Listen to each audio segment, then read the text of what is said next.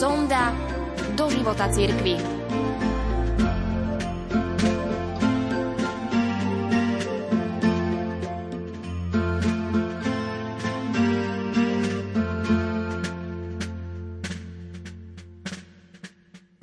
Neviem, či si niekedy navštívil chrám Santa Maria del Mar v Barcelóne.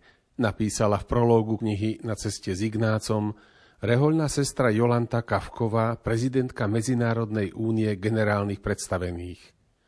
Často som tam chodievala po stopách svätého Antona Márie Klareta, zakladateľa našej kongregácie Klaretánok, ktorý tam viackrát kázal. A zistila som, že chrám skrýva aj ďalší poklad – na schodíku jednej z bočných kaplniek vzadu vľavo som našla malú tabuľku. Bola už stará a nápis na nej bol ťažko čitateľný. Stálo tam niečo ako Tu sedával svätý Ignác a prosil o almužnu. Tu, v kúte tohto chrámu, prosil otec Ignác o almužnu? Nešlo mi to do hlavy. Nesedelo to s predstavou, ktorú som o tomto svetcovi mala. Nuž áno, Ignác tu sedával – Prosil o almužnu, aby mal z čoho žiť, aby mohol rozdávať chudobným, aby sa mohol vybrať do Paríža. Bolo to v čase prvej etapy obrátenia tohto pútnika, keď hľadal možnosti slúžiť Bohu a jeho cirkvi, keď sa zriekol toho, čo mal, keď sa stal chudobným s chudobnými, keď sníval o štúdiu, ktoré by osvetlilo jeho vieru. Do spomínanej kaplnky nedávno umiestnili sochu svätého Ignáca, ktorá vypovedá o jeho vyprázdnení. Je to obraz jeho skúsenosti, vnútornej potreby vytvoriť pasívny priestor pre Boha, aby ho našiel, nasledoval a slúžil mu blížnych. Ak máš možnosť, určite si sadni k nemu, zahľaď sa na svet z jeho perspektívy. To, čo sa dialo v Ignácovom srdci, keď sedával na tom schodíku, bolo predzvesťou z rodu spoločnosti Ježišovej – Odvtedy už ubehlo 500 rokov. Kniha Na ceste s Ignácom, ktorá je rozhovorom s generálnym predstaveným jezuitov, nie je určená iba pre ignaciánskú rodinu. Pripomenutie si Ignácovho obrátenia môže vrhnúť nové svetlo na reholný život všeobecne a môže nám pomôcť opäť si pohovoriť o našej prítomnosti a poslaní v cirkvi a vo svete. Hviezdou, ktorá viedla svätého Ignáca, bola veľká túžba po Bohu – túžba nájsť jeho vôľu a slúžiť mu. To isté platí pre reholný život od jeho počiatkov, počnú s mnížstvom, až po množstvo rôznych foriem zasvetenia, ktoré máme dnes.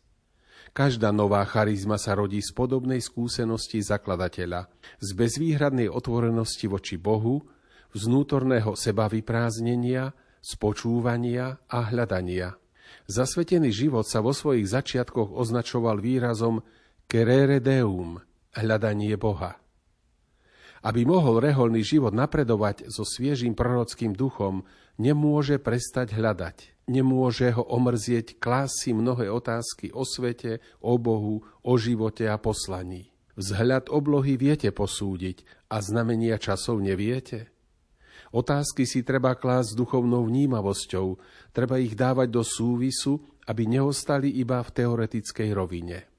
Časy, v ktorých práve žijeme, nás bombardujú otázkami o zmysle nášho zasvetenia, o tom, ako žiť a čo robiť, ako sa modliť, ako budovať bratstvo, ako byť čím bližšie pri najchudobnejších a s nimi, čomu sa máme venovať aj naďalej, čo máme opustiť, kam a s kým pokračovať v hľadaní, koho zapojiť do hľadania a objavovania.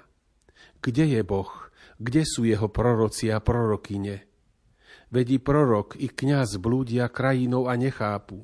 Ak si si na vlastnej koži overil, že odpovede neprichádzajú ľahko, začni čítať túto knihu. Pokúšaj sa hľadať riešenia, aj keď budú iba čiastočné. Otázkam treba dať priestor, nemožno ich nechať bez povšimnutia. Narazíš na najrozličnejšie otázky. Dúfam, že uprostred nich dokážeš nájsť aspoň jednu, ktorú aj ty nosíš vo svojom vnútri a skonfrontuješ sa s odpoveďou. Možno dokonca narazíš na nové otázky a objavíš v nich Boha, ktorý sa ťa pýta a čaká od teba odpoveď. Nie všetko sa však končí otázkami a odpoveďami. Pápež František požiadal spoločnosť Ježišovu o spoluprácu pri presadzovaní rozlišovania v živote cirkvi. Pre cestu veľkých zmien je rozlišovanie nevyhnutnou podmienkou. Taká bola pedagogika svätého Ignáca a životný postoj Ježišových učeníkov. Akási nestabilita a určitý zmetok, ktorý prežívame, možno urýchlia procesy zmien. Ak sa cítime príliš nesvojí, ak noc pokročila, neznamená to, že sa blíži deň? Nemáme azda prijať túto cestu skôr s postojom Božích pútnikov, než s postojom obyvateľov Božieho domu? Na mape Ignácovho putovania smer vždy určovalo rozlišovanie. Na ceste s Ignácom zistíš, že rozlišovanie žiada od reholného života sadnúť si na schodík ako Ignác, niekde vzadu, nie tisnúť sa k oltáru a tak hľadať a nachádzať nové spôsoby pôsobenia v službe cirkvi. Vo svetle toľkých problémov dneška je jasné, že práve reholníci a reholníčky, Ježišovi nasledovníci, môžu priniesť takúto slobodu vďaka rozlišovaniu spôsobov, ako sa vložiť do Božích rúk, ako slúžiť bez toho, aby uviazli v krážoch ideológie. Stojí za to rozprávať sa, mať odvahu hľadať odpovede a hľadať ich spoločne. Kniha na ceste s Ignácom je rozhovorom, ale za dvoma postavami, ktoré ho vedú, sa skrývajú dialógy a príspevky mnohých z minulosti i zo súčasnosti. Subjektom rozlišovania je človek, ale rovnako je to aj komunita, ktorá sa vzmáha, ak v jej základoch pôsobia tieto hybné sily. Potrebujeme rozlišovať, potrebujeme komunitu. Jednou z najväčších ťažkostí je dosiahnutie jednoty a komplementárnosti.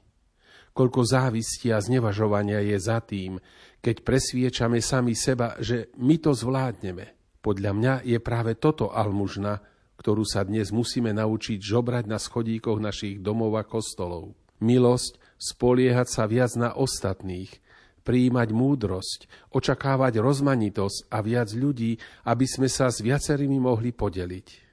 Kým začneš čítať, ponúkam ti ako leitmotív Ignácovú modlitbu prevzatú z duchovných cvičení. Bude to najlepší spôsob, ako vnímať jeho spoločnosť keď budeš vedený jeho duchom čítať nasledujúce stránky. Vezmi, pane, a príjmi celú moju slobodu, moju pamäť, môj rozum a celú moju vôľu. Všetko, čo mám a čo vlastním, si mi dal ty. Tebe, pane, to vraciam. Všetko je tvoje. Nakladaj s tým celkom podľa svojej vôle. Daj mi svoju lásku a milosť, lebo tá mi stačí.